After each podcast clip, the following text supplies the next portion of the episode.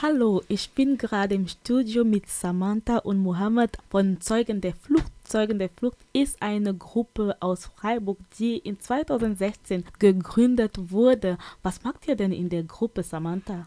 Wir organisieren meistens Schulbesuche. Das heißt, wir gehen in, in Schulklassen ähm, und wollen einen Dialog anregen, und zwar zwischen den Schülerinnen und Schülern und Menschen mit Fluchterfahrung, dass die sich begegnen und miteinander sprechen statt übereinander, was ja oft leider der Fall ist. Wie kam eigentlich denn die Idee, ähm, diese Gruppe zu gründen? Die Idee kam daher, dass in den Medien oft so ein allgemeines Bild von geflüchteten Personen gezeichnet wird, dass es so eine große Gruppe ist. Und unser Ansatz war, Mensch, da gibt es aber viele verschiedene Personen und man kann die nicht in einer Gruppe zusammenfassen, ähm, dass wir einzelne Personen einfach zu Wort kommen lassen möchten, dass die auch zum, ähm, also an diesem Gespräch über Flüchtlinge teilnehmen, statt nur, dass sie immer hören, dass über sie gesprochen wird und auch, dass junge Menschen eben in Kontakt kommen mit Menschen mit Fluchterfahrung. Und du, Mohammed, wie kamst du zu der Gruppe? Wann bist du überhaupt zu der Gruppe gestoßen? Das war im Anfang 2018. Äh, da hatte ich einen Freund, der ein Tandem von der von einer von der Gruppe war. Dann haben wir uns äh, zufällig getroffen und sie hat vorgeschlagen, dass ich mit der Gruppe mache. Und dann habe ich einfach angefangen. Das war eine gute Möglichkeit, äh, mit den Leuten zu reden und äh, meine Erfahrung äh, oder mein, meine Erlebnisse zu erzählen. Also was war der Knackpunkt? Was hat dir, äh, dich dazu motiviert? Du sagst ja, jetzt mache ich mit bei dieser Gruppe. Also in, der, in dieser Zeit hatten viele Leute über Flüchtlinge äh, was Falsches erzählt oder nur äh, schlechte äh, Geschichten erzählt über Flüchtlinge. Deswegen äh, dachte ich mir, das ist eine sehr gute Möglichkeit, dass ich einfach mit den Leuten äh, sit sitze und äh, sie erzählen, äh, dass unsere Geschichte so und so ist und nicht wie die erzählt wurde. Und Samantha hat ja schon gesagt, ihr geht in Schulen und ihr erzählt, du erzählst zum Beispiel, wie du gesagt hast, du erzählst auch die, deine richtige Geschichte.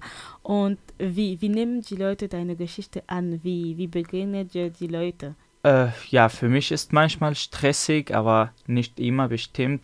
Äh, und äh, das kommt immer äh, vor, dass manche Leute äh, äh, unsere Geschichte nicht ernst nimmt oder einfach, sie wollen wahrscheinlich nicht zuhören, aber gibt es auch immer Leute, die sich sehr interessieren für uns, für unsere Geschichten, was wir erzählen. Aber erzählt ihr die Geschichten nur in Schulen? Also ist es nur mit Jugendlichen oder ist es auch mit Erwachsenen? Wir erweitern das gerade. In den letzten Jahren war es vor allem mit jungen Erwachsenen oder mit Jugendlichen in den Schulen eben, in allen Schulformen. Und jetzt gehen wir auch in Seniorencafés, da waren wir letztes Jahr, aber auch in so Familientreffen, je nachdem, wo wir angefragt werden. Wie weißt du das, wenn die Leute, also du Mohammed, wie weißt du das, wenn die Leute deine Geschichte nicht wahrnehmen? Das wird so gezeigt, wie sie sich mit uns verhalten. Mit der Zeit hat man, hat man ein bisschen Erfahrung und kann man wissen, sie nehmen unsere Geschichten äh, ernst und, oder sie nicht. Mhm. Ja, sie zeigen ihrem Respekt, manche zeigen respektlos. Mhm. Ja, es ist ganz unterschiedlich, auch vom, vom Alter her. Es ist unterschiedlich. Die, die, manche Jungen haben einfach kein Interesse dafür, manche doch haben sie. Und ähm, entsteht immer ein Gespräch kommen dann Fragen zurück, ähm, wenn ihr was erzählt? Ja, auf jeden Fall. Wie ich gesagt, die Leute, die Interesse haben, dann stellen sie mehr Fragen und nochmal mehr Fragen und möchten mehr wissen über unsere Geschichten. Warum, warum denkt ihr, dass die Leute manchmal diese Geschichte nicht, diese Geschichten nicht ernst nehmen? Das weiß ich leider nicht. ja. Vielleicht sind sie manchmal gezwungen da zu sein wegen der äh, Lehrer.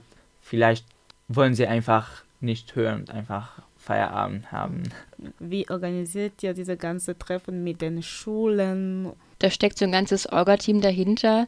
Äh, meistens fragen uns Lehrer an, die davon gehört haben, die das von Kollegen gehört haben. ähm, und schlagen einen Termin vor. Wir gucken dann, okay, gibt es denn bei uns Leute, also Ehrenamtliche, die Zeit haben und dann besuchen wir die Schulklasse. Mhm. Und wie viele Leute sind eigentlich im Team, also im Verein oder in der Gruppe dabei? Wir sind momentan so etwa 50 Personen. Mich würde jetzt interessieren, wie sich die, die Gruppe so entwickelt hat. Also du hast erzählt, wie die Idee kam mhm. durch, mhm. vor allem durch ähm, die Berichterstattung in den Medien. Und dann mit der Zeit kann ich mir vorstellen, dass es dann zwei, drei Personen dazu kamen und sagten, okay, wir wollen was da, dagegen machen, aber wie kam ihr zu den nächsten Teammitglieder? Äh, am Anfang waren sie äh, die Mädchen, die, die Mädels, die diese Gruppe gegründet haben, waren sie zu viert und wir waren ungefähr vier, fünf Erzähler und mit der Zeit sind wir größer geworden und jetzt, wie du gehört hast, äh, sind wir äh, ungefähr 50 Leute. Mit der Zeit hören Leute von unserer äh, Gruppe und manche engagieren sich äh, äh, und wollen mitmachen. Und unser Freund auch, manche Freunde von uns hatten auch Interesse dafür und haben, haben wir sie erzählt, was wir da machen und dann haben sie auch mitgemacht. Und also seitdem ihr das macht, ihr macht das ja seit 2016, ähm, könnt ihr sagen, dass sich, dass ihr irgendwas verändert habt in der Art und Weise, wie die Menschen Geflüchtete sehen? Das ist, glaube ich, schwer zu sagen. Wir hoffen oft natürlich eine ähm, Langzeitwirkung oder eine Wirkung, die wahrscheinlich auch später erst eintreten wird, aber dass wir einen Beitrag dazu leisten, dass gerade auch junge Menschen in Deutschland sehen und in Kontakt kommen mit mit Personen mit Fluchterfahrung ähm, ihre Fragen stellen können, die auch gerne kritisch sein dürfen, auch so Fragen zu stellen, wo man nicht weiß, darf ich das jetzt fragen, die ganz bewusst in der Klasse dann stellen zu können und vielleicht auch Berührungsängste abzubauen. Was für Feedbacks bekommt ihr, wenn ihr dann da voll also erzählt und so, also also habt ihr das schon mal erlebt, dass danach jemand kommt und sagt, oh, ich finde gut, dass ihr das so machen oder ja, das hören wir auch äh, von, von Schülern.